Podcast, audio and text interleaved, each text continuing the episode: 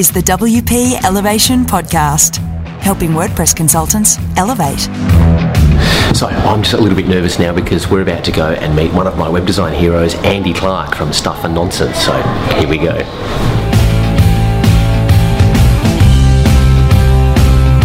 Yes! It is. Man mystery. How are you? Lovely to meet you after all this time. In three dimensions. Thank you. Thanks, Jay.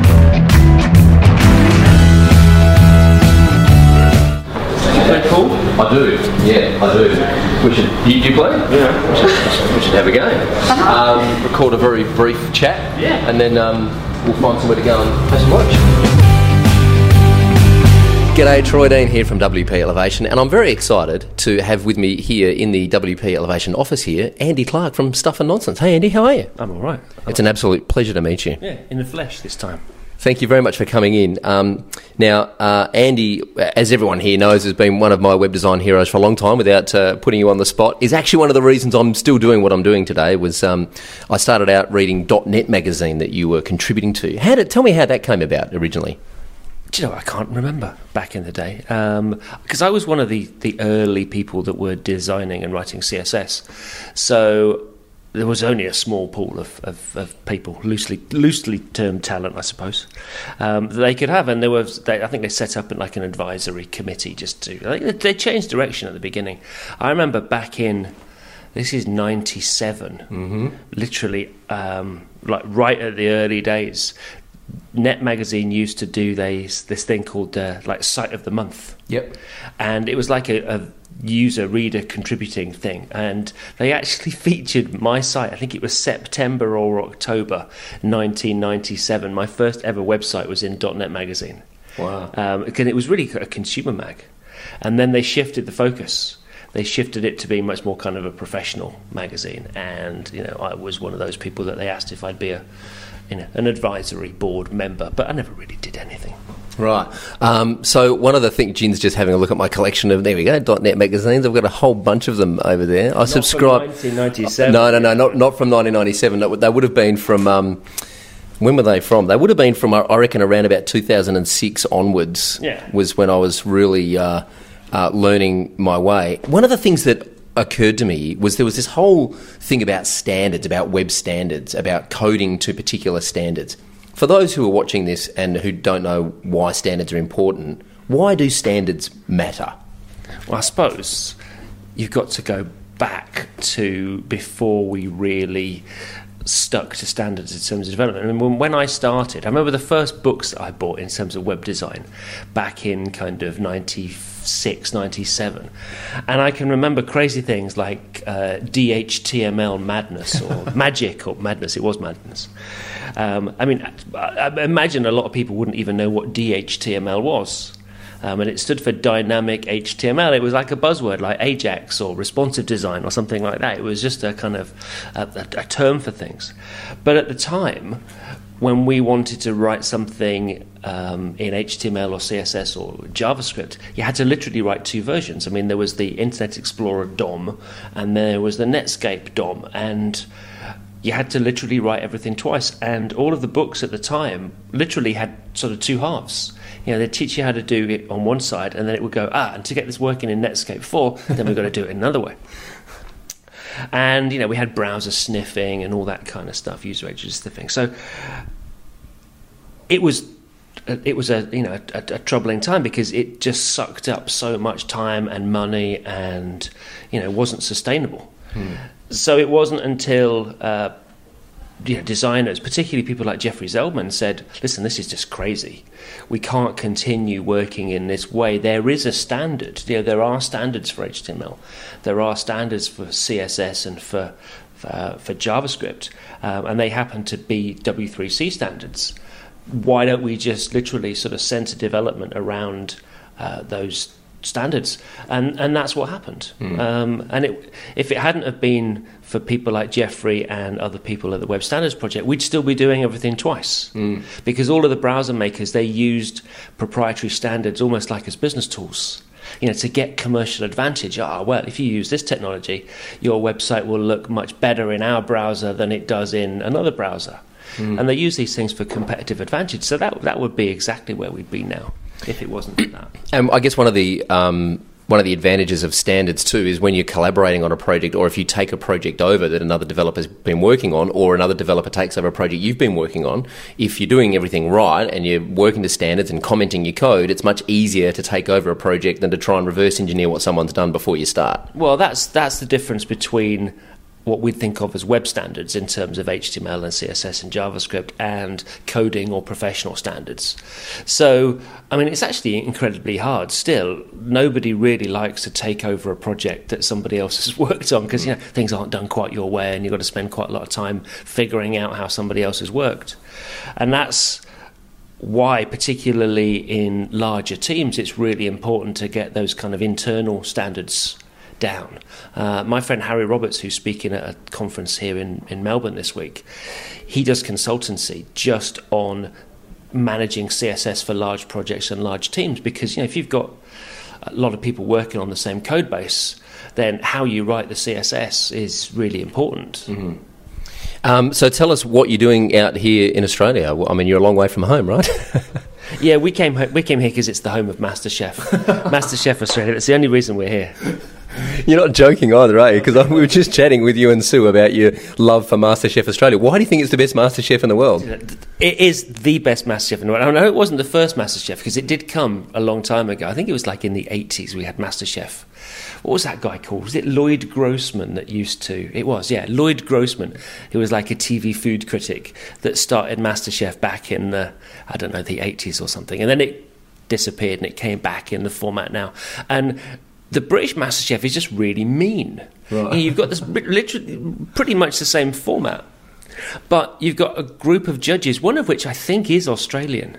Right. Um, but they're just really horrible to the contestants, and it's not a, not an interesting show to watch. It's like torture. so we've watched a few. You know, we've watched um, a little bit of uh, New Zealand MasterChef but that's it's just a pale imitation of the Aussie version. Right. Um, we caught an episode of South African MasterChef once. That was that was like things that people shouldn't eat. Right. It's like.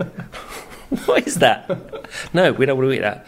Um, and then I just, I just imagine. We haven't watched any others, but I can just imagine what other master chefs are like around the world. You can imagine what the Icelandic master chef is like. It's like, what are you cooking? Fish. right? Or Canadian master chef would just be really boring, wouldn't it? Because yeah. you know Canadians.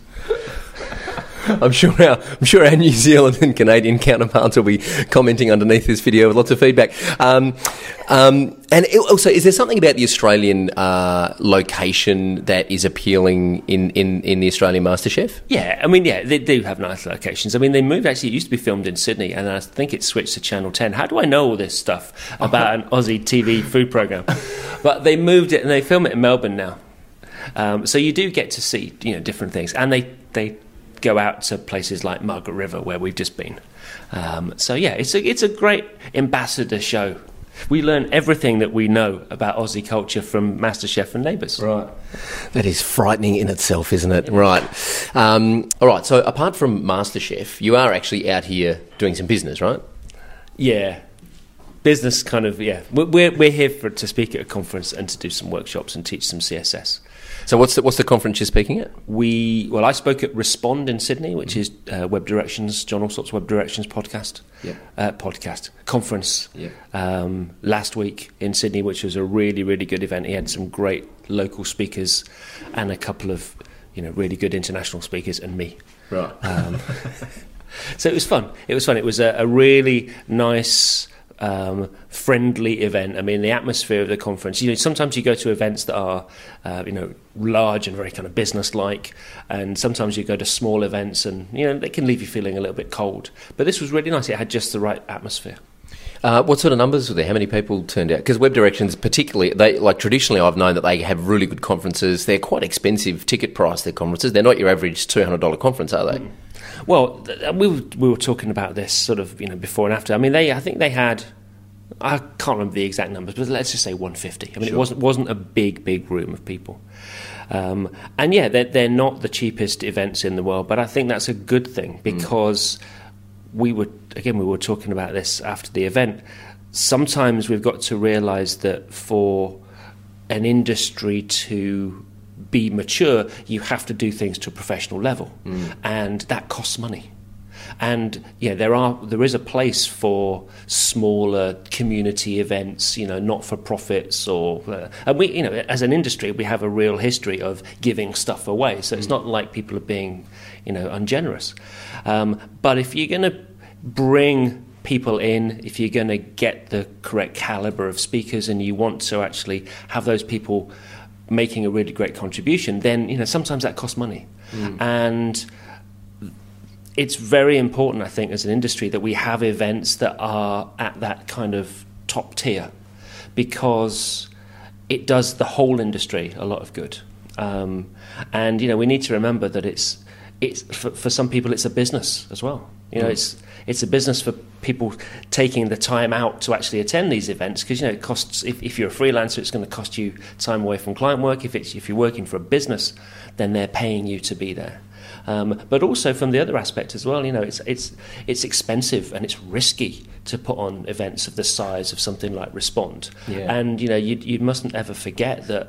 Um, you know, people are taking huge risks when it comes to actually, you know, putting on an event like that. Yeah. I was uh, fortunate last week to be up at Content Marketing World in Sydney on a media pass as a podcaster. Uh, I was invited up there by Joe Pulizzi, and I managed to interview a whole bunch of speakers up there and put together a special episode for the podcast. And that was the thing that was rolling around in the back of my head the whole time I was there. Is you know they were in a beautiful, uh, like the ballroom at the Sheraton on the Park in Sydney, in a beautiful venue. The catering was amazing. It was a top shelf event, and I, I thought you know you, put on that event, I wouldn't want to be the night before not having sold enough tickets because it's a huge financial risk. And they flew a whole bunch of them out here from the states to present. So you're right, it is it is um, a lot of risk involved. What, what, what were you actually uh, speaking on at uh, at Respond? I was the counterpoint, I think, to everybody else that has spoken throughout the, the, the day or two days. Um, I was talking about creative soul and the idea that we've got to balance all of our conversations about technical matters and process and performance, and particularly around responsive design and around user experience design as well. There's been a huge kind of shift towards UX over the last couple of years. And actually, I think that in that process, we've lost certain aspects of creativity and the work that we're seeing now is dry and sterile and doesn't have it might be beautifully produced it might be you know beautifully responsive or technically proficient or you know from a UX point of view classically easy to use but it doesn't make it memorable. It mm. doesn't make it delightful. Mm. And that's what I was really sort of sounding a, w- a word of caution about which is you know we need to have both of these things if you're going to make great work. Mm. Let's not be boring, huh? Yeah, I mean that's not to, that's not to show too much disrespect, too much disrespect to people that that concentrate on user experience because you know all of these things are important. Um, but as I was saying to uh, one of the other speakers last week, it's like if I wanted to make products, I'd have made I'd, I'd, I'd design power drills. That's what I'd make. I'd make hand tools or something. That's not what I do. If you want to design power drills, then brilliant. You know, we all need power drills that are easy to use. What I do is I create websites that sell the power drills. Yeah. And I don't mean just technically in terms of actually, you know, a UX clicking the button and finding it easy. It's like what makes you get excited about one particular brand over another, both in terms of, um, well, particularly in terms of art direction, which is one of the things I've been talking a lot about. And uh, you're also running some workshops, some CSS workshops while you're out here as well. What are you What are you fundamentally teaching in those CSS workshops? Same thing I've been teaching for years, really, which is that there's always cutting edge technologies, particularly in CSS. And particularly now, we went through a real period where CSS was quite boring because we'd figured out all of the problems and we knew everything about CSS. Now, particularly with responsive design and some of the new things that are coming into the standards, that it's, it's exciting again. We can do things in a different way, um, and we mustn't be afraid of actually using that stuff now, um, rather than you know waiting t- until it's supported in all browsers. So I've been teaching things like Flexbox and also a whole load of other CSS properties, things like columns and border image and stuff like that. That's been around for ages, but nobody uses, and they're really important in a responsive context. Do you think it's going to get easy now that Internet Explorer has officially been retired? Ah, you mustn't give them a hard time. You must not give them a hard time. They've been doing really well. They've made a great browser over the last few years, and I've always had a lot of respect for the people at Microsoft. Actually, I remember back in about 2007. I met a couple of the guys from Microsoft then, and they actually used my site as a as a testing site for Internet Explorer 7. Because years ago, years ago, I had a, my stuff and nonsense site had two versions. It had a version that was for modern browsers, and then if Internet Explorer didn't support those selectors, then they would get a completely different version. Mm. It was all in black and white, mm. and there was a whole load of stuff that we that we used in there. And Microsoft used it as a reference site in their testing lab. Um, which was quite fun. And they were doing some good stuff then. They were really committed to standards and they were really committed to you know a good browser. And they've only carried that on. So you mustn't give them too much stick. it's uh, it's uh, it's. I find it too hard to resist. Um, was it you? Was it you, or was it Jeffrey Zeldman and someone else that did the CSS swap day, where you basically took each other's HTML and applied your own no, CSS? Who was that? That was, that was Doug Bowman, right? Um, who, up until recently, was creative director at Twitter. Um, and it was Dave Shea. Dave Shea. Who was the guy behind the CSS Zen Garden back in the ah, day. And that was another incredibly right. important project. and what they did, in fact, I mentioned it in my book. Yeah. Um, they, yeah, they literally swapped style sheets for a day and yeah. did this whole shtick where they'd stolen each other's designs by accident or something. And it was yeah. very funny. Yeah. But again, it was, a, it was designed to show that you could separate content and structure from presentation mm. um, to a certain extent. It's never been, you know, completely possible, and even then, they had to swap a few class names around to uh, to make it work. Mm. I spent hours exploring CSS Zen Garden when I was starting out and just seeing, you know, how people, when I was learning CSS, when I was learning about imageless backgrounds and all that kind of stuff and, and, and digging into people's CSS and seeing what they could do with it because it was one HTML file. It was one HTML and everyone applied their own CSS to it to come up with these amazing different designs. Well, it's, it's, it's come back recently. I think Typekit have rehosted it and have taken over the, the day-to-day running of it. I know my friend Trent Walton has been doing some work. He did a, a couple of designs on it relatively recently. But I know it, it sounds as if we're kind of like two old men just sitting there reminiscing about the past. But actually, it's, well, it's not far from the truth, is it really? not, to be honest. It's, it's completely, it's completely the truth. But it's actually really important because I think sometimes today we forget how tricky it was and how much people overcame. You know, we look back at something like uh, a list apart magazine, mm. and 10 years ago, we were reading CSS articles which were about turning an unordered list mm. into a series of tabs, mm. um, which Doug Bowman wrote. Or there was Dan Cederholm, uh, he did his faux columns article, which was basically let's just take a transparent GIF and or a graduated image and then just run it down a container. Mm. which today you would think, well, why on earth is that a problem? Mm. What, what, you know, what is that a solution to? But back in back then, mm. it was solving a real problem, and without people like them, we wouldn't be doing the kind of the, the sort of CSS work that we're doing today. Okay, let's talk about the podcast. You, you're you're an avid podcaster. You put out a podcast. Is it every week? No, it's every two weeks now. Every the two weekly weeks. schedule was getting too much. Right. And who's your who's your co-host again? We don't have a I don't have a regular co-host now. Oh. It, I started off. This is back at the beginning of 2013 with Anna Debenham. That's right. And we had this idea that we would do a podcast about business, you know, creative businesses, mm. about accounting maybe, or you know, invoicing or contracts and that kind of stuff. Um, and Anna was the serious one, and I was the one that just, you know, provided the banter, I suppose. Um, and then after about 30 episodes, Anna decided that she didn't really want to do it anymore. Right. So uh, I had to make the decision about whether to keep it going. And we actually had some sponsor commitments at the time. So I didn't wasn't in a position to just stop it. Right. Um, so actually, we just changed the format, and for the next year, I had like a rolling series of co-hosts. Right. So we would have regular people, people like Laura Kalbag and uh, Brendan Dawes, and you know a few others that would kind of be on every few weeks rather than doing rather than doing an interview. I did not want to do like an interview show. I think mm. there's there's plenty of brilliant ones, and, and I didn't want mine to be the same. Um, and then yeah, so we, we carried it up and we, we got until the end of last year, into 2014, up to episode 100. Wow. Um, which was which was pretty good going. Yeah, I didn't know whether I was going to carry it on after that. And so now it's fortnightly. Now it's fortnightly, and what we've decided to do, I asked a few people because you know I might moan about user experience people, but you know I do a bit of research, and I did ask listeners about which episodes they preferred, and a few people mentioned some of the doubles where we had actually had me and two guests, mm-hmm. um, particularly some of the the film reviews or the film specials that we do. Because um, it's not just about business now. You know, the unfinished business tag is really about still having things left to talk about. Mm. And it's less and less and less about business now. You know, we haven't mentioned a contract or bank accounts or anything in months. Um, but we do talk about Doctor Who quite a lot on Planet of the Apes.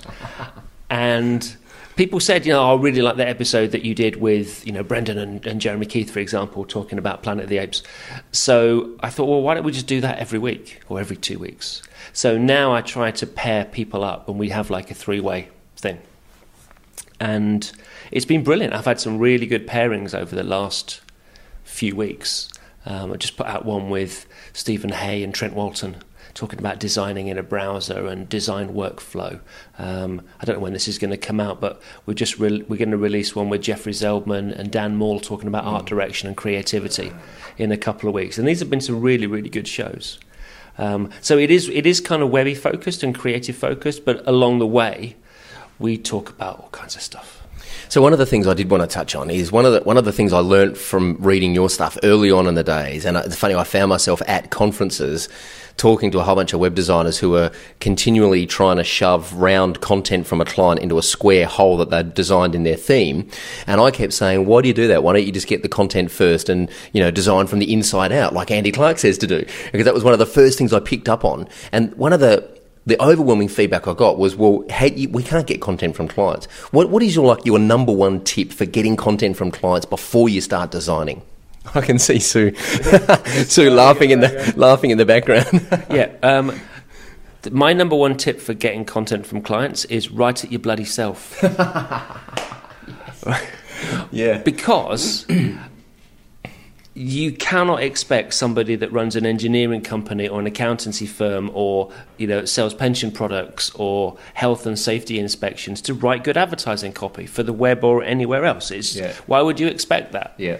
Um, so this idea that we should just design beautiful containers and then expect somebody to produce the content mm. to go in there is is ridiculous. Yeah. Now, okay, that's for the kind of clients that I work with. I'm sure that if we're talking about you know a larger organization perhaps with a you know a content team then it's going to be a completely different matter but a lot of the clients that we work with are not like that you know mm. they're busy running their businesses mm. and the website is something which um, you know they obviously want to succeed but they're not sure how to make work for them so we spend a huge amount of time now working on content for people. In fact, it's one of the directions that I want the business to go in. Mm. You know, because my interest is much more in kind of advertising and what we're selling and the message and everything else.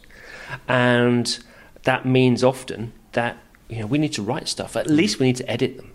So if you can't write it yourself because you don't know about health and safety inspections or pension planning, the best thing to do, I've found, is to spend a couple of hours actually interviewing the client. Yeah. You know, asking them some questions. Um, you know, with your sort of content strategy in mind, ask them the questions, and they'll speak to you in and describe things in a way which is much more sort of reader friendly than if you were to sit them down with a blank piece of paper and say, "Tell me about your pension product," because then they go into our pension product is the best in the world, and we, and it's. A, you're not going to want to do it. So yeah. that actually works quite well for us. Yeah. Excellent. That is great advice. Write it yourself. Um, do you have? So your podcast was sponsored at one point by Gather Content, right? No, no, oh, it wasn't. Oh, but you mentioned Gather Content on the podcast at some point. No, no. Oh, I got that wrong. Uh, Gather Content. Yeah, I'm thinking. Actually, sorry. Yeah, Do we have to edit this bit out because yes, they did sponsor that. Do that bit again because I it was. I'm getting mixed up between Campaign Monitor and ah, Gather right, Content. Yeah, it is. Right, yeah. That's right. We'll do it again and we'll just leave it in. so, so, so at one point, Gather Content sponsored your podcast, right? Yes. So I've used Gather Content in the past. Um, do uh, so the question was, do you have? And I suppose you have to say Gather Content now because they were sponsoring the podcast. But do you have a favourite tool for collecting content from clients? No, not particularly. Um, I mean, we, we'll use all manner of different things. I mean, we'll use that. We might use just Google Docs. Um, what we tend to do is we tend to set up a shared Dropbox with clients as well. So we'll set up a project folder, and inside there will be a place where we put our stuff and a place where they'll put their stuff, and there'll be like a handover folder. So anything that goes into there is just for kind of conversation. And yeah, we just get clients to put a lot of stuff into into Dropbox. Excellent. Talk to me about Planet of the Apes. I love Planet of the Apes. Is I, no, okay, so I don't just love Planet of the Apes. I do actually love apes in general. Right. So I am a huge, huge fan. If you can be a fan of gorillas, it's like liking gorillas on Facebook. How pathetic does that sound? Um, but I do like gorillas a lot. Um, and uh, yeah, we were just talking about this. We spent a day at Taronga Oh yeah. Zoo in Sydney the other day, and we may actually go up to Melbourne Zoo Oh cool. one day this week um, because they've got a little baby gorilla that's just been born, and um, and these things are really special. Yeah. Um, and you know we're not doing enough to to protect those guys. And it was interesting. Um, I'm actually going to. I haven't done it yet, but I'm actually going to write to Tim Cook because I think you'd be interested in this. There's a particular mineral. Um, I think they called it. They called it cobalt. I can't remember now. Something like that. Coltan, Coltan. that was it. Coltan, which is this this mineral, which is they they add to mobile phones. It's probably one of the only uses I think for, for, for this particular mineral, and it's only found in Central Africa. So the only place where all of our phones get this mineral from is a very very crucial part of uh, of, of Central Africa, in particular um, the Virunga National Park which borders Rwanda and Uganda and uh, Democratic Republic of Congo. And in fact, um, the Congolese government is talking about redrawing the boundaries of the national park to allow mineral rights and mining to happen inside the only place on the world where 800 mountain gorillas still live. Wow. I mean, how can that even be possible? I mean, surely there must be some way in which we can make mobile phones without this particular mineral. And I know that you know they have these recycling programs at the zoo where they say, well, you know, if you recycle your own phones, then then you know we'll have less of a reliance on stuff they dig out of the ground. But we all know that shit's not going to work. You know, we all know that mining companies are going to want to exploit whatever they can dig out of the ground, um, and it's and it's it's very very sad. And how people can actually even contemplate mining inside the only place in the world where these creatures exist is just beyond me. Well, it's, it's a you know a. Um, a matter close to our heart here in Australia, the Great Barrier Reef, uh, which is one of the you know great wonders of the world. I'm not sure if it's one of the seven, but it is certainly one of the great wonders of the world. is is is under threat because of uh, uh, coal seam gas mining and a whole bunch of mining activity going on the, the Queensland coast. So it's definitely a, a matter close to our heart here in Australia. One of the questions I've got for you is. Um, you've brought so much of your passion for for apes into your brand. It's so much of your personality into your brand, and and I see that so rarely. Where you know, I mean, your brand is you. It, it, it is pretty much Andy Clarke that's built that brand, and so much of your personality is in it. Was there a time where you where you thought? I mean, I can even see a little ape hanging off your MacBook Power adapter over there. Um, was there a time where you thought? You know, this is going to ostracize some potential clients. Well, you know, it, sometimes it acts as a filter. I mean, you know, you look at the header on the current website, and I'll show you the new one. It's not for public release yet, but we actually do have a new header, um, which, if I can find the time to actually engineer it into the new into the site, we'll we'll get it out there. Um, but yeah, sometimes those things act as a filter. You know, and we say to clients, "I'm you know, you weren't put off by the crazy apes that are on the site right now," and um, and if they say, you know, no, we thought it was, you know, we thought it was fun, and that's exactly what you know Yeah. we want them to do. And that the headers on the site we've done for a couple of years now, and they serve two purposes. They're supposed to be personality. You know, we're, we're selling to potential clients, but there's also a kind of a, a bit of a you know a geek cred Easter egg type stuff. There's always a little bit responsive gag in there somewhere, which kind of adds a bit of fun. But I just think it's important to have personality. Um, John Hegarty, who's the um, one of the founders of BBH, Bartle Bogle Hegarty, the advertising agency, he said, you know, your work's got to stand for something. You know, it needs to have personality. Um, and you know, we don't really see that um, as much on the web. Um, you know, and I don't want to criticize other designers or other studios, but when you do look at a lot of portfolio sites, you know, if I see another uh, another portfolio that features usually Apple equipment. Yeah. You know, where you're showing off a site on an iMac and, an, i- and a laptop and an iPad and a phone or whatever. You know, I know that's a kind of you know Yeah. a convention Guilty, yeah. or trope. Um, so I just think it's important to have some personality because you know the experience of working with somebody on a job is as important as the work that you get out the other end. Mm. In fact, if the experience isn't good, then you're not going to get good work. Yeah. Um, so I just think it's important to have that kind of personality. And I do worry sometimes that you know I don't want the brand to be just about me because you know there are other people in the business. But you know it is what it is right Yeah. now. I mean, I agonised and agonised um, about whether we would do apes for the last header, um, and it's probably lasted a bit longer because we've been so busy. It's lasted a bit longer than I would normally have liked. Excellent. Well, I'm a big fan. Um, final question I have to ask Have you ever had Paul Weller around for tea? No, and do you know what? I think he'd be a right grumpy bastard as well, to be honest.